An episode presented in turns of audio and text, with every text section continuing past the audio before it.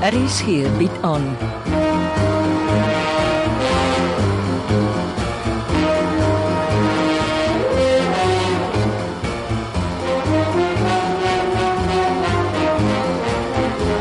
Agendas, 'n verhaal deur Jo Kleinhans.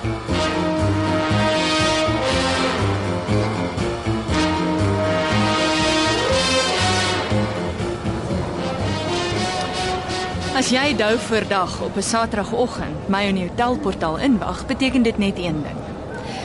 Jou baas het jou gejaag om sy besoekie van gister op te volg. Was hy by jou? Ag, toe nou. Ek het gesien hoe vinnig ruk hy sy selfoon uit sy hempsak om jou te bel. Dit gaan oor die moord op jou pa. Ons weet jy soek ook antwoorde. Eers was dit die skootrekenaar voor en agter.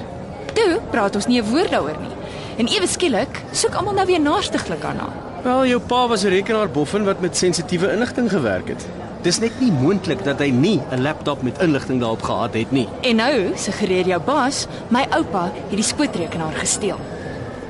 Die flashdraai wat in die vervalste skildery se raam versteek was, het gesorg vir hierdie nuwe soekdog. Klap Debbie Libbe nader. Sy was die een wat met my pa se kop gesmokkel het, wat hom besteel het.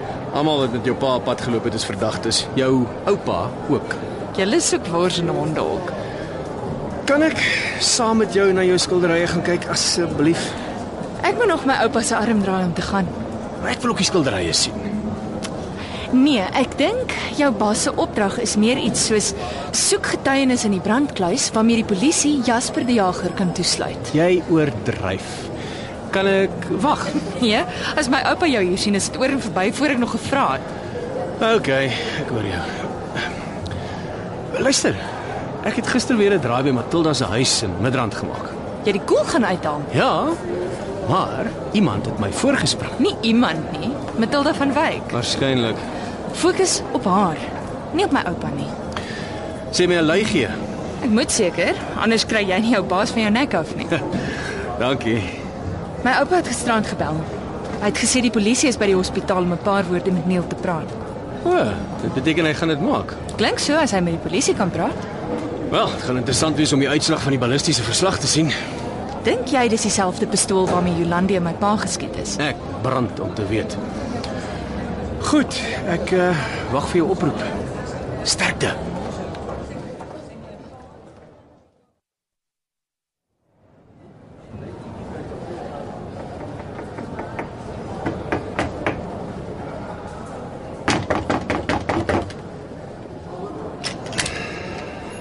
Gaan oupa nie vanoggend ontbyt eet nie? Ek is middernag eers by die hospitaal weg. Kan ek 'n paar minute plan? Ek is nie eintlik lus vir mense nie. Kon oupa met Neil praat? Nee, net die polisie. Oupa weet dis nie eintlik wat gebeur het nie. Nee. Ek het net gehoor die een polisieman sê vir sy kollega Veldsmann het nie sy aanvaller gesien nie. Dis jammer. Ek het met Matilda gepraat. Ek dink nie ek wil hoor nie. Sy glo nie die eerste DNS-toetsing nie. Sy sê jou pa se bloed op die lappe was gekontamineer. Daar's niks van kontaminasie in die laboratoriumverslag nie. Hm, einste. Sy soek net verskonings omdat die uitslag nie haar teorie pas nie. Ek dink dis die einde van Matilda van Wyk se tuistering. Mm, ek is nie so seker nie. Kan oupa met die prokureur reël dat ek vandag na die skilderye gaan kyk? Vandag ek is gedaan en en dis Saterdag my prokureur speel golf. Bel en hoor. Oupa hoef nie saam te gaan nie. Hy kan vir my oopmaak. Nee, nee, ek wil by wees om jou vrae te beantwoord. Bel en hoor of hy beskikbaar is. Ek kan dit nie wag tot maandag nie. Oupa, ek wag al 'n ewigheid. Jy het nie idee hoe tam my liggaam is nie. Ah, môre, Bill, speel jy golf? Mooi. Sandra wil graag die skilderye sien. Hm? Belfuur. Nou maar goed, ons sal daar wees. Ja.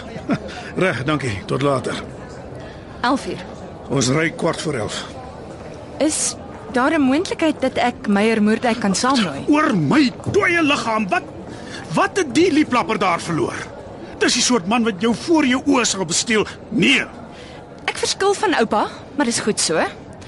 Dan gaan ons twee alleen.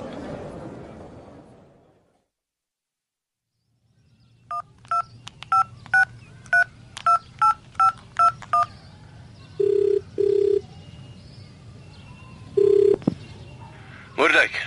Oor my dooie liggaam. Dis die soort man wat jou voor jou oë sal besteel. Nee, Ek moet sê ek is nie verbaas nie. ek het probeer om alleen te gaan, maar hy wou nie.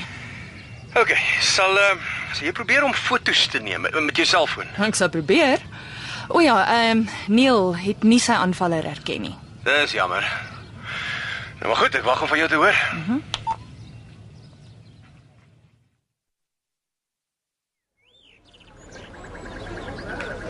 Magtig, Moerdijk, jy maak nou gewoonte daarvan om my op die golfbaan te pla. Ek sal gou wees, meneer. Was jy klaar in die jager se brandlys? Sandra gaan, sy sal foto's neem. Kom as jy nie saam nie. Nee, die ou baas het sy poppe uit die pram gegooi toe hy hoor ek wil saam. Hy steek iets weg. Ek dink ook so. Forward vir my die foto's wat Sandra vir jou stuur. Maak so, meneer. En koop jou Sunday News môre. Dumisani Belosi se skelmstreke word in detail berig. Ek maak so, meneer. En voor ek vergeet. Ingrid het haar bedanking teruggetrek. Goed so.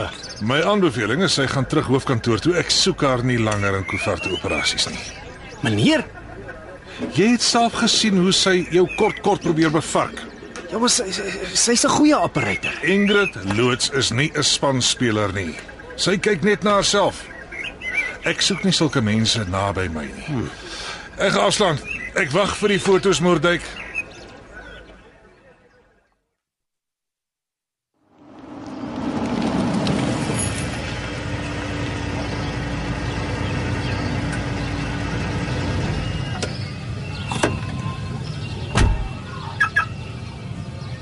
Jy raak mak. Moenie maak of jy my herken nie. Jou vermomming is pyk, Debbie. Kom ons sit sommer in jou tuin en praat. Sonder koffie. Nee, ek dink ek sal oorleef. Jy moet môre die Sondagnuus lees. Dit is my koerant. Hoekom? Ek kom nou net van 'n senior verslaggewer af. Ek het besluit Neil Veldsmann se storie moet volledig in môre se Sondagnuus wees. O, oh, wat is volledig? Almal moet weet hy is geskiet omdat hy uitgevind het sy Irma Stern skildery wat hy op 'n spesiale veiling in Londen wou verkoop, is 'n vervalsing. Hoekom sal die verslaggewer jou glo? Ek het vir haar 'n foto van die skildery gegee. Want jy was wederregtelik in sy huis. O nee, hè? Ek is 'n vriend van die familie. Skelm. Die verslaggewer weet die skildery is uitgevlieg Londen toe. Vlugnommer, alles. En sy het met die deskundige wat bevind het dis 'n vervalsing gepraat terwyl ek by haar gesit het. Wat probeer jy bereik? Ek wil meer druk op Jasper die Jager sit. Verduidelik bietjie hoe jou kop werk. Sandra gaan nou een of ander tyd haar ouma se oorspronklike waardasielys onder oë kry. Die skilderye in Neil se huis gaan op die lys wees. Maar dit gaan nie in die brandkluis wees nie, want die jager het dit verkoop. Sy was klaar aan die brandlys. Kyk hier op my sel Fotos. wat Sandra vanoggend in die instapkluis geneem het. Ah, maar die fotos wys nie al die skilderye nie. Presies. En meeste skilderye is netjies toegemaak. My baas gaan nie baie gelukkig wees nie. Ek neem aan Sandra het niks verdags gesien nie. Nee. Beslis ook nie 'n laptop wat daar rond gelê het nie. Wat is dit snaaks? Dis my ma wat Frank Libbe warm oor die laptop gepraat het.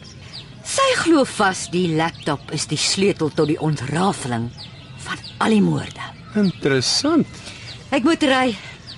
En dit? Gebruik hierdie selfoonnommer as jy my nodig kry of sommer net wil chat. Dag of nag.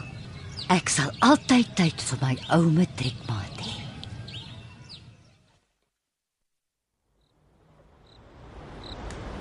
Aha, ek sien jy volhard met jou kerkroetine. Nou wie's jy? 'n Verslaggewer. Dis jy. met my hand in my baadjiesak. Wat wil jy, hê, Debbie? Het jy vandag se berigte in die Sondagkoerante geniet? My gewete is skoon. Jou vernoot Domisani Belossi se beeld is aan Vlarde. En dis sy probleem.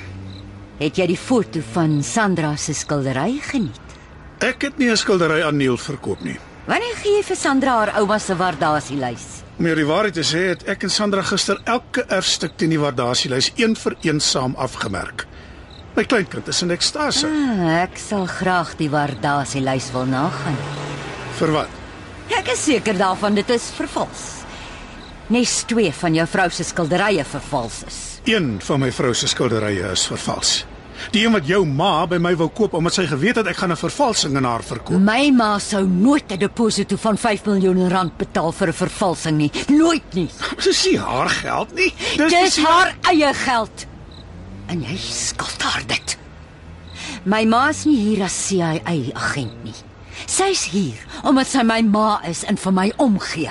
Jy gaan lank wag as jy vir die geld wag. Jy en jou ma is uitgekuier. Gee pad uit ons land. Skuim soos julle hoort nie hier nie.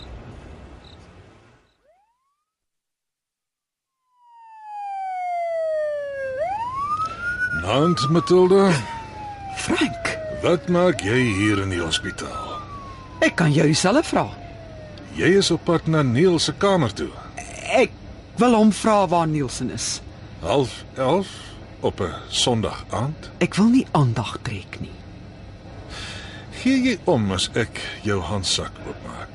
Hoekom? Ek wil doodseker maak jy het nie 'n pistool nie.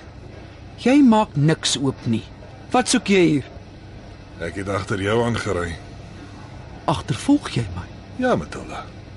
Ek het 'n probleem vandat jy op my man losgebrand het. Hy het by my huis ingebreek. Ek het die reg om op inbrekers te skiet. Ek het hom gestuur. Om wat te doen? Ek het hom gevra om te kyk of daar nie 'n Irma Stern skildery iewers in jou huis hang nie. Jy's mal.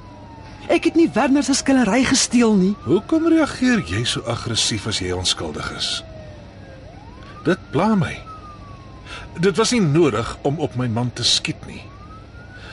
Hy het nie jou lewe bedreig nie. En ek sien jy het klaar die koel uit die deur gehaal. Hoe weet jy dit? Ek sê jou mos, ek hou jou dop. Maak oop jou handsak of ek bel die polisie. Maak oop jou handsak, Matilda, nou.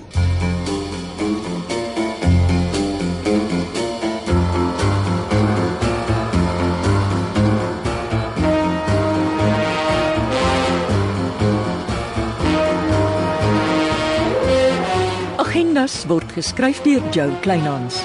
Die rolverdeling is: Meyer Moerdijk, Henri Gerst, Frank Libbe, Anton Dekker, Matilda Isidora Verwy, Jasper Richard van der Westhuizen, Bibi Solet Thompson, Sandra Christine Forendyk en Ingrid Hendrin Martens.